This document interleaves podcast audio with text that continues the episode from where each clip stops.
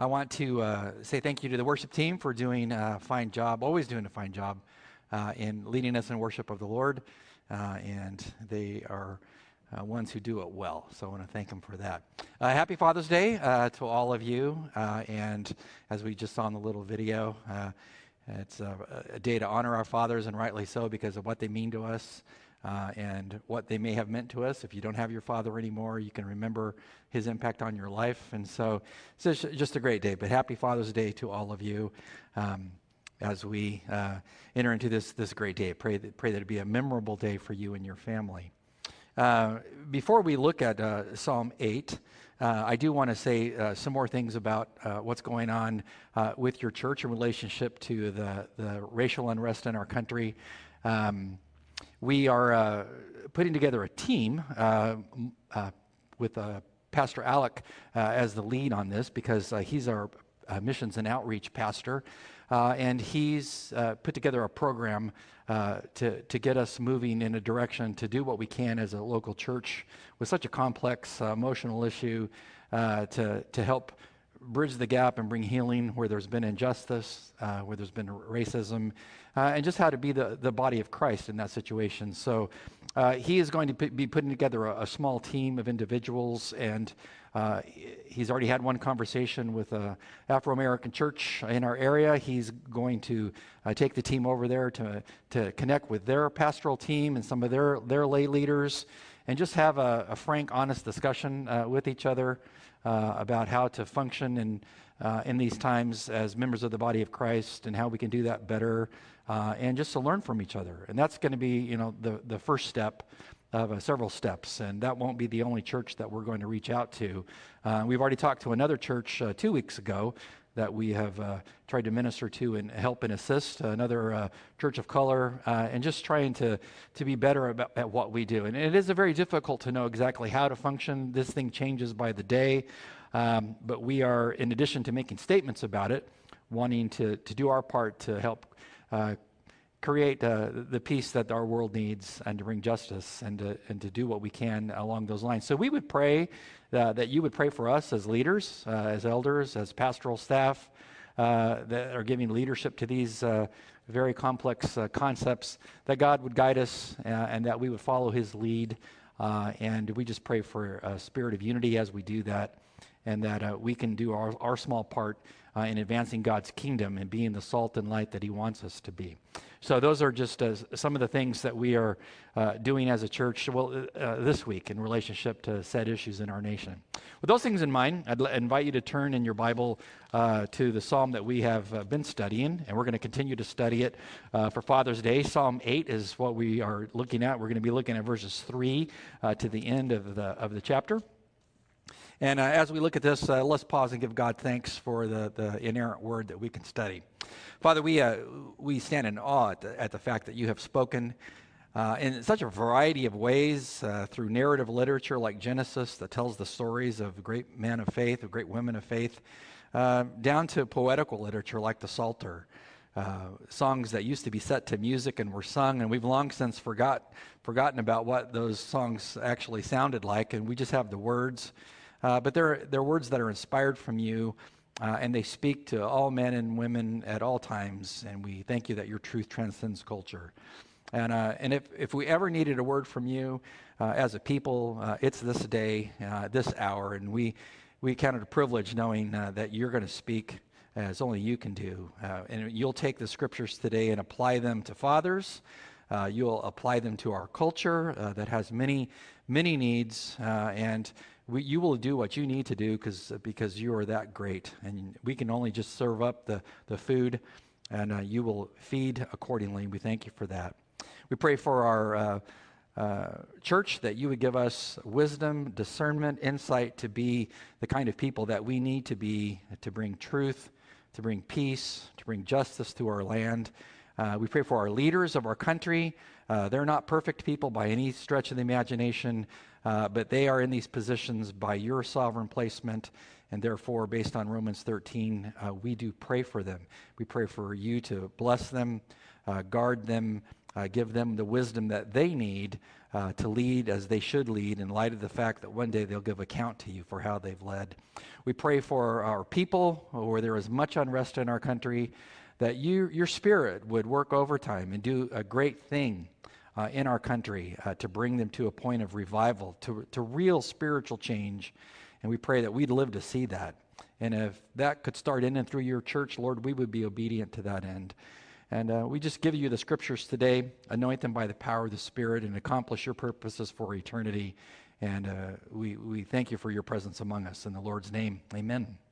Um, I never really know how fast I'm going to move, move through a psalm when I do it. I've picked pretty much all the Psalms that I'm going to cover in our study of the Psalms, which will take a little bit over a year.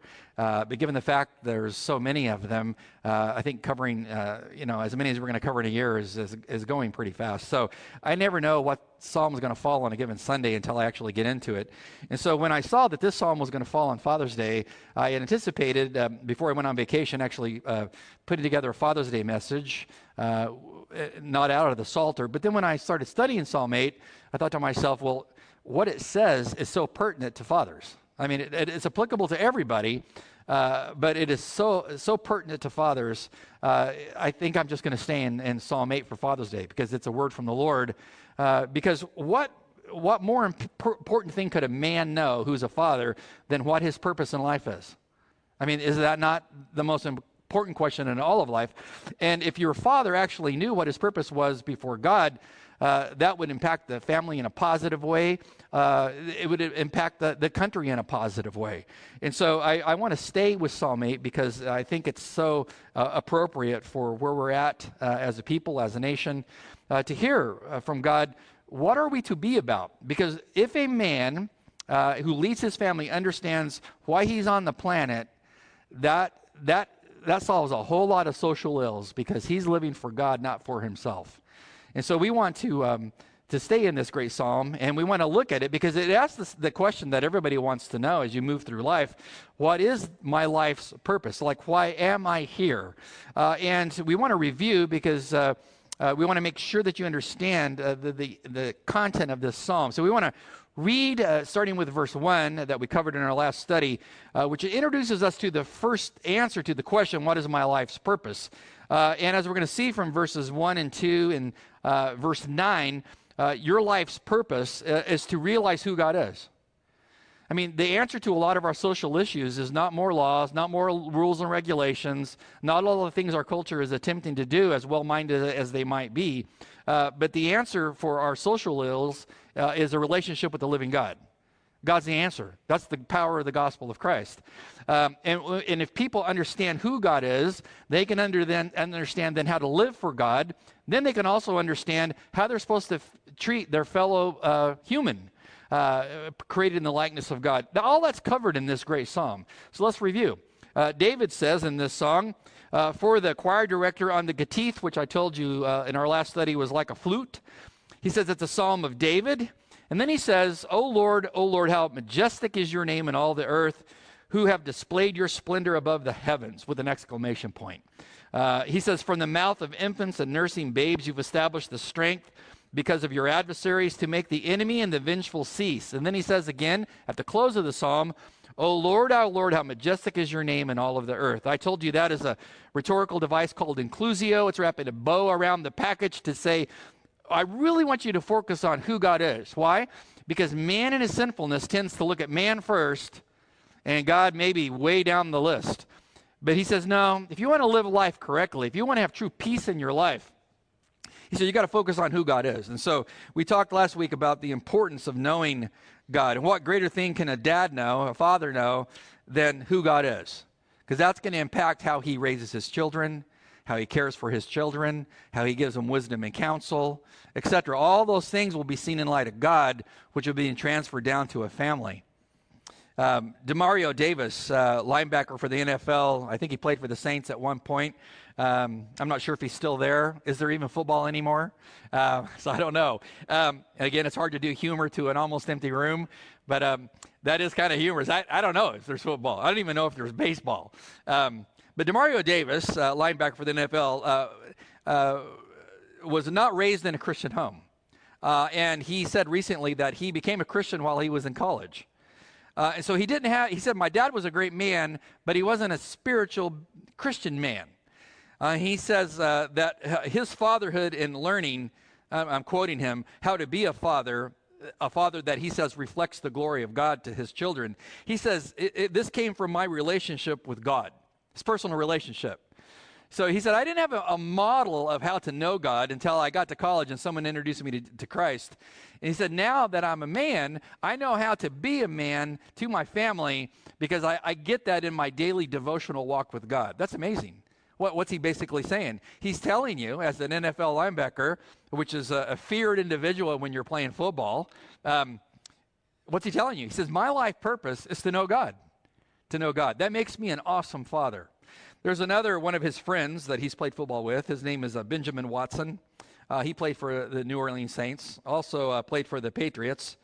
Um, and I don't really know how their season's going to go since they lost their quarterback, but we'll pray for them. They, they need assistance.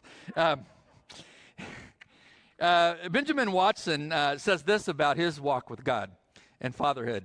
He says, I was always told that a man is supposed to be the priest, the prophet, uh, the protector and the provider of his home.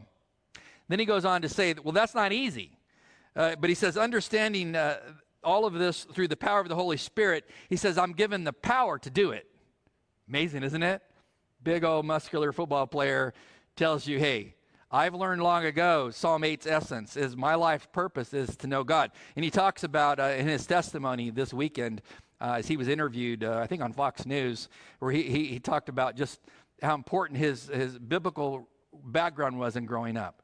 So, so just by way of review, uh, uh, what is my life's purpose? It's to realize who God is. Then that impacts how you live your life. And these two great men have said this p- impacts how I, I, I, raise my family. So I would submit to you if uh, you're watching this video and you don't know God, um, then you're, you're, missing out on the biggest answer on how to pastor and minister your family and grow great children and have a great family relationship. But that's that's all part of that first point. Uh, we want to look beyond that at, at point number two. Like, why else are you here other than to know who God is? Because once you know who God is, what he wants from you, what he wants from your role is very specific. He talks about that beginning in verse 3. He's going to tell us here in verses 3 to 8 uh, my purpose or your purpose is number one, to realize who God is and have a relationship with him, by the way, which can only come from a faith relationship with Jesus Christ, the Savior. And then that naturally leads to, well, what's my role in life? What am I supposed to be doing other than worshiping God and walking with God? He says, uh, well, let's explain your role. This is going to take me a few minutes to unpack this. He says in verse 3, David speaking, When I consider your heavens, the work of your fingers, the moon and the stars which you have ordained, uh, we'll stop right there because he, he says, When I consider what's above my head, then he's going to eventually turn in verse 4 to say, Who is man We'll get there in just a minute. He says, when I, God, I'm, I'm a man who looks up. I don't look around. He says, when I'm out on a hillside at night, he said, I, I look up and I, I, see the things that you've made. You can probably uh, ascertain that uh, David was probably looking up at the sky at nighttime because he talks about uh, nighttime things like the moon and the stars. Uh, and who hasn't walked out on a beautiful evening uh, especially when you're in a place where there's not a whole lot of uh, city light and you can see the stars and look up and just see the glory of the heavens above you. He says, When I look up and see that, uh, it just, he said, it takes my breath away. He, he says, It's like the, uh, the, the, I see the work of your fingers. It's most interesting that God made everything by the work of his fingers. Why, why didn't he say the work of your hands? Uh, well, for two reasons, I think. Number one, he wants to picture God as the, the, the, the master potter. That uh, when he created the cosmos, when he started time and space as we know it, dimensionality, when he started everything, um, he was like a, a, a, potter with a wheel fashioning this. And when you look at the complexity and the wonder and the beauty of the cosmos, you can see that it has everything artistic about it because it was like a potter made everything. But then he says this was made by your fingers, which I think he said fingers and not hands to emphasize how easily God did this. It wasn't hard for him. It wasn't hard for him. And so he said, You have fashioned these things by your very fingers. I mean, no problem for you, God. Uh, I talked about Dr. Hugh Ross, uh, astrophysicist, last week. Uh, I read uh, one of his books when I was on vacation. Um, so I have to refer back to what I read because it's so appropriate to this psalm. But bear in mind, in case you get lost, my life purpose is to know who God is. And he give me, gives me much evidence that, that he is by the complexities of the cosmos that I see as handiwork. Um, but it's the more I understand God's greatness, the more I can understand who I am and why I am here in light of who He is. So here's what Ross uh, says as an astrophysicist. And I have a picture of a shot from the, the Hubble uh, Deep Space Telescope. Uh, and I'm going to read this, uh, and uh, maybe, maybe you have a PhD or two way beyond me, but uh, when I read this, I'm like, what did he just say? but let's let's move through it because it's so profound. Notice what he says. It says the ultra deep uh, the Hubble Ultra Deep Field Telescope showed astronomers when they took a picture of this quadrant of the sky, that, that quadrant. He says, uh, sh- uh, showed the sh- astronomers slightly more than 10,000 galaxies in that quadrant of the picture. He says, given the observed uniformity of the cosmos on large distance scales, Researchers could then do the math, they could extrapolate. Not that anybody in our church would do this. Extrapolation. What did they extrapolate? He says that there are more than 10,000 galaxies multiplied over the whole area of the sky would total 200 billion galaxies in the observable universe. So I guess that's probability. If you got 10,000 galaxies uh, on all those little pinpoints there, and God help the man that had to count all these, he says, then there are th- these 2 billion galaxies contain, on average, about 200 billion stars per galaxy. So the total number of stars in these galaxies adds up to about 40 billion trillion. He says that, that's, a, that's without an estimated 10 billion trillion stars contained in the observable universe of dwarf galaxies. He just left me there. Probably you too. He says somewhere around 50 billion trillion stars make their home in our observable universe. Now, what in the world are we talking about? Well, uh, stuff above my pay grade. What, I, what he says after this in, in the next paragraph, I'm like, well, thank you for coming down to my level. What does he say next? He goes, This is a mind boggling statement. you know, like I wrote in my book, uh, yeah, no, duh, yeah. Uh, it, these are figures beyond what I can comprehend. No kidding the, the average distance between stars in our galaxy of thousands of galaxies, the average distance between stars, uh, he goes on to say, is 40 trillion miles. 40 trillion miles between stars just on our galaxy. If light's traveling at 168, or 186,000 miles uh, per hour covers 6 trillion miles in a year, how many years will it take to to go from one star to another star just in our galaxy? Well, six times eight, now it's probably six times seven is 42. That's probably close. Seven years basically to travel between one star and another just in, just in our galaxy. And you start thinking about this, and this is going to lead to his point then is like, who is man that you're concerned about him? But I want to first build the case for how great and massive God is. Here, the thing is it, the, the cosmos as we know it is massive, it's huge. It contains billions of galaxies. What about the moon? This is the stars. There's billions of stars. But then David says, God, I see the stars. Uh, he says, I also see the moon. I mean, like, how important is the moon? Well, uh, if you're from one of the coasts, like the West Coast, the East Coast, and you like to surf, you need the moon, don't you? Because if you got no moon, you got no surf. It's heavy, for, heavy on tidal pool. But here's what uh, Dr. Ross says about the moon, which I found fascinating. He says the moon's large mass relative to the Earth's, he says the moon's proximity to the Earth, and the fact that the moon is solo all play a crucial role in stabilizing the tilt of the Earth's rotational axis. Says other planets in our solar system, which have no moons, or moons relatively uh, insignificant in mass, experience chaotic tilting on their rotation uh, axis. Could you imagine if we couldn't predict our, our rotation on any given day? I mean, talk about the messed up stock market going up and down. I mean, you wouldn't even be able to walk anywhere because I got gravitation, I, I don't have gravitation, etc. Imagine playing football in that situation.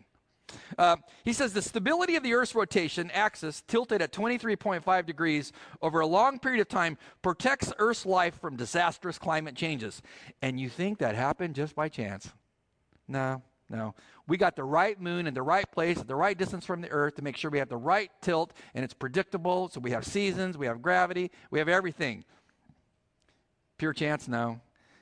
Uh, the astrophysicist goes on to, to, uh, to state this. He says another reason the Earth needs the moon's precise mass and present proximity has to do with uh, the influence of tides. A moon less massive or more distant from the Earth and therefore smaller in the nighttime sky would mean weaker tides. Translated, no surfing. He says tides as powerful as those on Earth are necessary to effectively cleanse the coastal seawaters from toxins and to enrich with the nutrients. Isn't that amazing? God thought of even that. He said the moon has an extraordinarily dark surface. He says it reflects, and I didn't know this until I read the book. He said it, it reflects 7% of, of light in the cosmos. That's it, 7%. He says the Earth, by comparison, reflects 39%. Uh, some of Jupiter's and Saturn's moons reflect 60 to 90%.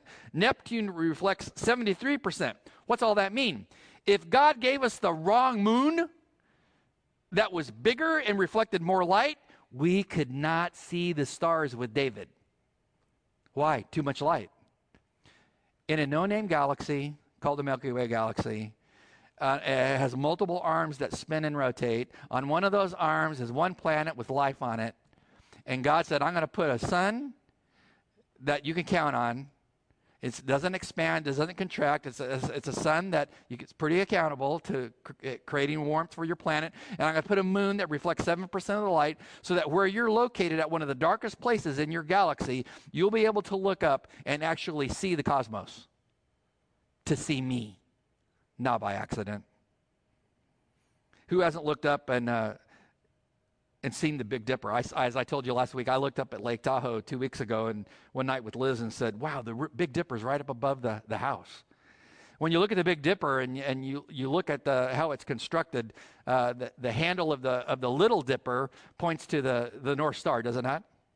Uh, and the Big Dipper, uh, you know, the, the end of the pot is flipped up on its side. It points directly to the North Star uh, Polaris. Polaris, it doesn't seem like it moves.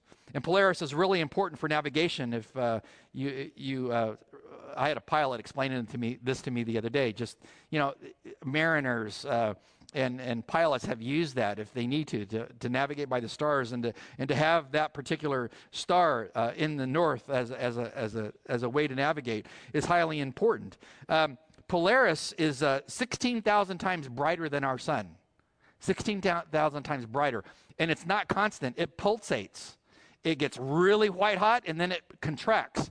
Imagine if our sun did that. Uh, it is estimated that if our sun was Polaris, we would go from a really nice day to a 400 degree change in a given day. And you thought humidity was bad. You know what I'm saying?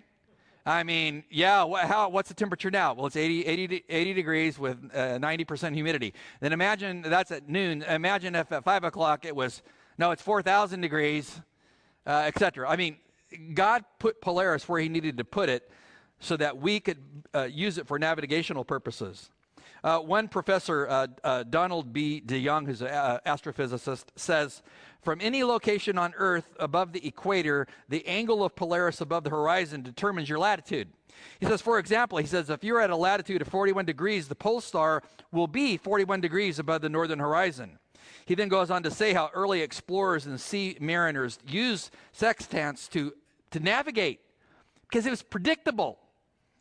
Who made all that predictable? Well, the unseen, all wise God who just happened to place that that particular star where it needed to be so we could see the greatness of God. So, this is the, the immensity. Hopefully, I've given you a taste of the immensity of the cosmos. Why is that important? It's, it's majorly important. Look at verse 4. David says, I look up, I see the moon, I see the stars and all their grandeur. I see your fingerprints all over those things, God. And then he, he asks two questions. Question one What is man? What is man? That you, God, take thought of him? Second question What is the Son of Man that you would care for him?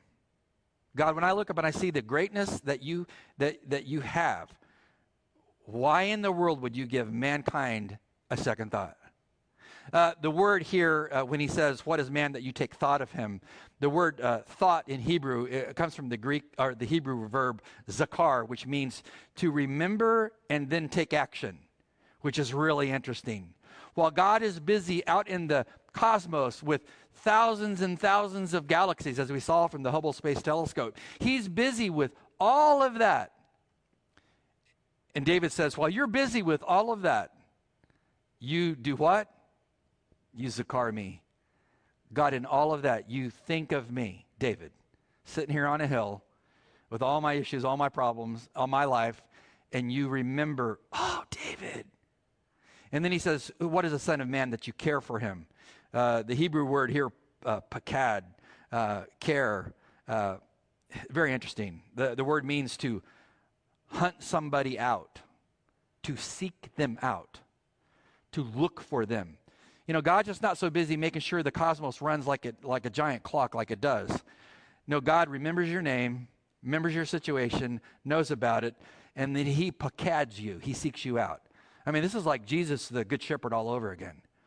It should be highly comforting. He says, When I think about the greatness of the cosmos and just how great you are, God, it causes me to, to look at myself and think, What is man that you even spend any time thinking about him? Because you're so far beyond us in every way. He says in verse 5, he says, Yet you have made him, man, a little lower than God, and you have crowned him like a king with glory and majesty. A man with all of his issues and limitations and sin. He says, You, you think about him, you care about him. You made him a little lower than God. Uh, there's a huge argument as exactly what that means in the translation. Uh, some translate that a little lower than God, Elohim. Others translate it a little lower than the angels. Uh, and we can see from uh, Hebrews chapter 2, verses 7 and 9, where it talks about Jesus one day going to rectify all things and put all of his enemies under his feet. Um, and that Jesus, when he became a man, was made a little bit lower than an angel. It's, it's quoting from this text. So the Septuagint, the Greek version of the uh, Old Testament, took this word Elohim, God, uh, and translated that as angels. Um, that's how they apply it to Jesus. But I, I think it's more appropriate uh, to take the word Elohim here as God. Because, uh, as my former Hebrew professor uh, from Dallas Seminary, Dr. Allen Ross, says in his commentary on Psalms, uh, what, what David is doing here, he's quoting from uh, the book of Genesis, chapter 1, verse 26, where he says, Man has been made in the image of God. Uh, and he's talking about Elohim here in this section. So, Ross, and I think he's right to say, when God made man, he made him a little lower than who he is. What's God like? Well, uh, God has communicable attributes and non communicable attributes. Translated, he has attributes that he shared with us and he has attributes that he did not share with us. So you could click down through the list with your family around the computer if we paused right now. But what are the what are the attributes that didn't he didn't get communicated to us? Well, um, I'm not omnipresent. I'm not omniscient. I'm not omnipotent. He didn't give us those. Those those are God's. But there are other things that he did communicate to us when he made us. He gave us volition, will, choice, purpose, intellect. He gave us the opportunity to gain wisdom, uh, to, to act in a good way, to, to pursue holiness if we choose, uh, to have compassion, etc. There's a lot of things that he shared with us about his character. There's things that are only reserved for him. But he says, When I created you, David says, when you created man, you made him a little bit lower than who you are. That is mind boggling. And bear in mind, I want to emphasize, he made all races. He made all races a little lower than him. What's that mean? No one race is greater than the other race, right? No one race is greater than the other. Why?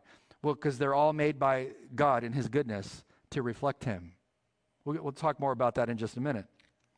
Gerald Wilson uh, says this and in his uh, commentary on the Psalms. He says, Having created them, men, as weak and powerless creatures with one foot firmly planted in the creaturely world.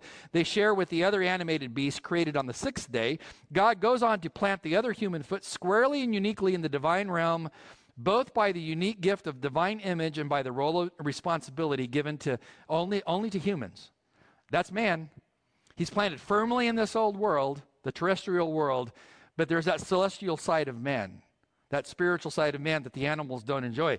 And he put us down here at this out of the way planet on the, the, the dark end of, the, of a Milky Way uh, galaxy arm spinning around. He put us out here uh, and he made us in his image, which David says it just boggles my mind that you would do that. What does this all mean? It means a lot to me, and I think it should mean a lot to you. Think of it this way God, who created all of that immensity that is above our heads, that not only shows us that He's there, but tells us a lot about His character. He was so high and lofty above us and greater than us in all ways. But He condescended to our estate to make us in His image, all of us, no matter wh- what race you have. What's that mean? That means every single race is important in whose eyes? God's eyes. Every single one of them. Which then leads pragmatically to say, no one race should think they're greater than the other race. Why? We're all made in the image of God. We're all made in the image of God. I, I fear uh, we as a nation spend too much time looking uh, on the terrestrial plane and not the celestial plane. Translated, I think we spend too much time looking at each other and not enough time looking at God. David says, I spend a lot of time looking at God and the things that He has made because he said, that helps me put in perspective who I am. He said, I, I feel insignificant in light of the greatness of the cosmos, but I see that you have made me with great significance. Translated, He's made every single person with great significance. Doesn't matter who you are. Doesn't matter what your race is. He says, You are made to reflect the image of God, and He's given you a job to do. What's your job? He says in verse 6, Here's your purpose. He says, You've made Him to rule over the works of your hands. You put all things under His feet. He says, What kind of things have you given us to take responsibility for? He's going to list them for you in case you need some help. What does he say? You're responsible to take care of sheep, oxen, also the beasts of the field, wild beasts. He says, The birds of the heavens. I don't know how you feel about birds. Uh, he says, you're, you're responsible as best you can to care for the birds, the fish of the sea, whatever passes through the passes of the sea. He just covered all, all, all the things that God has made. And, and here's the thing don't lose sight of this. If we are created to have dominion over the earth and care for the earth, you got to ask the question Am I taking care of the earth? Well, I look around me and I see a, a, a lot of people who are not doing that. And if we're supposed to take care of animals, how much so, so, so should we be taking care of each other? I mean, that is the message for the day. I mean, think about pre fall Adam. He had it made. Would a lion run to Adam and not want to eat him? Answer yes. And a, a lion was friendly. Um, gorillas didn't mind sitting down with Adam, they weren't going to like crush him. Uh, birds did not fly when, when Adam would get near them. Imagine. I mean, they would come right to him. I mean, uh, I was surrounded a couple weeks ago at Lake Tahoe because I happened to give some Canadian geese some bread. The rest of my vacation, they followed me on the beach. Trust in mind, it's about a 600 yard beach. Many, there was hardly anybody at Tahoe when I was there, so the beach was pretty empty. Uh, those, eight, I counted them. It, there were 18 geese the whole week I was there. Where I went, they went. And they would just stand right by my lawn chair, just making all their noises and stuff. Uh, I wish they would have flown away uh, probably a, they're probably a taste of uh, the kingdom to come when, when the animals are not afraid of you. But pre fall, I mean, Adam had it made. But post fall, it's a different thing because sin came into the world. And so the animals feared men. So now, when you're a fisherman trying to catch fish, good luck. Good luck. One of my friends, who's a pastor, went deep sea fishing. Uh, didn't catch anything. He went by Safeway. He bought some fish. He got home, he's gone all day. The wife asked him, you know, how was your fishing day? It was awesome, man. Look at what I got. She's like, mm-hmm. What's up with the Safeway wrapper? You know? I mean, because, you know, pre-fall, the fish would come to you. You know, post-fall, I have prayed many times while fishing. Oh God, you you you own all the fish in this lake. Uh, could you not just give your humble servant one? I've I've gone away skunked many times, uh, but it's the it's the it's the fall. But with the fall, it, it doesn't mean that we lost our ability to, to uh, govern the cosmos. We still have that responsibility, as tainted as we are. We still have the responsibility to govern the cosmos that God made, to take care of the, the cosmos uh, within reason. So let's just put the cookies on a lower shelf because we have children who watch these sermons and things like that. I mean, if you're a father, you should be teaching your children how to look up at the heavens and look at the cosmos around you and tell them how this points to God and how God put you on the planet not just to know Him, but to respect others around you and to do your part to take care of well, your part of the world. So let's talk about a fish tank for just a minute. This is totally practical theology. It's a fish tank. What do the fish need in there to survive? Do you just buy the thing, drop the little fishies in there, and uh, never clean the, you know, the little device that goes with it to pump air in there? I mean, what happens if no one takes care of the fish tank? You get a lot of floaters, right? Am I right? And, and yeah, and, and, so, so you can tell your children, as you teach them as a father, when you take care of the fish tank, you're doing God's duty. You're doing what God calls you to do. You're taking care of the cosmos. And you might laugh and think that's like the, uh, an elementary idea. It's a biblical idea because he's saying take care of the cosmos. Um, think about your dog for just a minute if you have a dog. I have a simple question from you as your pastor Is it trained? Now, your dog may look like that. Uh, or you might have a big, you know, Rottweiler. I mean, whatever you have. But it, but is it trained? Uh, I have a neighbor close to me who, I don't know. I think he needs to go to church and hear this message. Uh, because is he taking care of the cosmos? No. His dog, I think it's a hound dog. I hear it all the time. Arr, arr, all the time. I'm thinking, oh my gosh, do something with that dog. Because God calls us as Christians to take the cosmos, the things that He's put on the planet, and train them. So years ago, when Liz and I got a 130 pound uh, Rottweiler as a dog, uh, we knew immediately when we went on a walk, he took us on the walk uh, drug us around the block. And uh, so we, we went to a professional trainer, went to all the classes, had him professionally trained because that is a spiritual thing to do. Not to let that dog run wild. So, are you taking care of the, of the cosmos that God uh, has given to, given to you? When you uh, put uh, bait out in your uh, food out for birds, you know, and you've got one of those squirrel proof feeders. Is anything squirrel proof? I mean, I think not. But but when you're feeding the little animals around your uh, around your place, are you not doing what God has called you to do, even in a small way? And as a father, you should be teaching your children, honey, we do these things, we treat our pets this way because this is how God would have us do this. Now, here's the thing. If we're called to take care of the animals on the planet with compassion and grace, how much more so a man made in the image of God? Again, how many people are abused in our culture by how people uh, all across the aisle talk to them and treat them when if they only knew the living God, they would talk completely differently to them. So I don't know who you are, where you are, but we are put on the planet to rule and to reign. Uh, if you are a politician, and we have many in our church who are in the political world, you are put on the planet to run the country in such a way that it reflects the, the, the image of God, high holy order big order. Uh, if you are a person who's part of our population as a Christian, you are put here to make sure there's peace and safety and tranquility by how you run your own little family and how you respond to the government. It's, it's all part of God's plan. It's how we're made. And we give account one day for how we have done those things.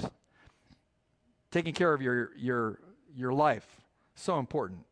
Uh, before I came here, uh, it rained, I don't even know, a couple inches at my house. It was brutal lightning, thunder. Sounded like World War III. Uh, but, but during the coronavirus, when I was totally bored, um, I spent a couple of days putting in subterranean um, uh, drainage system in my front yard, which is a multi-tiered and goes downhill to control the water flow. And it was fun to kind of sit in my uh, house and look out the front door to see all the water moving to where I sent it to. And I, I merely share this with you to tell you that's a spiritual experience. Why? Because what did God say? I, I put you here to oversee the little animals, to care for them, to show them compassion, and to take care of the cosmos. As you're routing water around your, your house, I mean, it, it might seem laborious, but you're merely doing what God called you to do take care of the cosmos. I get a lot of uh, emails about how to take care of your cosmos. um, A lot of people come to me and it sounds like a really deep spiritual problem, and then I find out it's got something to do with weed management. Like, are you kidding me? Uh, and I try to help as best I can. Why? Uh, and we might laugh about this, but I mean, I do try to help as best I can. Why? Because I firmly believe it's not by accident Adam was a gardener in the garden. And when you step in and, and, help people learn how to manage that part of the world where God put them, you're merely teaching them how to, to rule and master that part of the world where God told them, take care of that. So, how do you take care of your pets?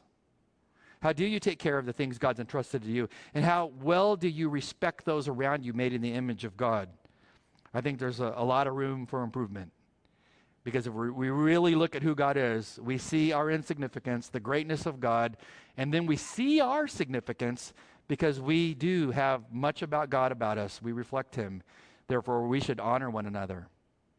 Uh, last week, I gave you an acronym uh, to think about in light of what's going on in our culture. Uh, it was built around the concept of help.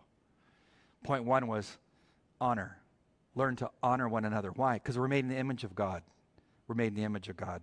Might we all, especially as men and fathers, teach our children to do these things based on who, who God is and to see the greatness in others. Let's pray.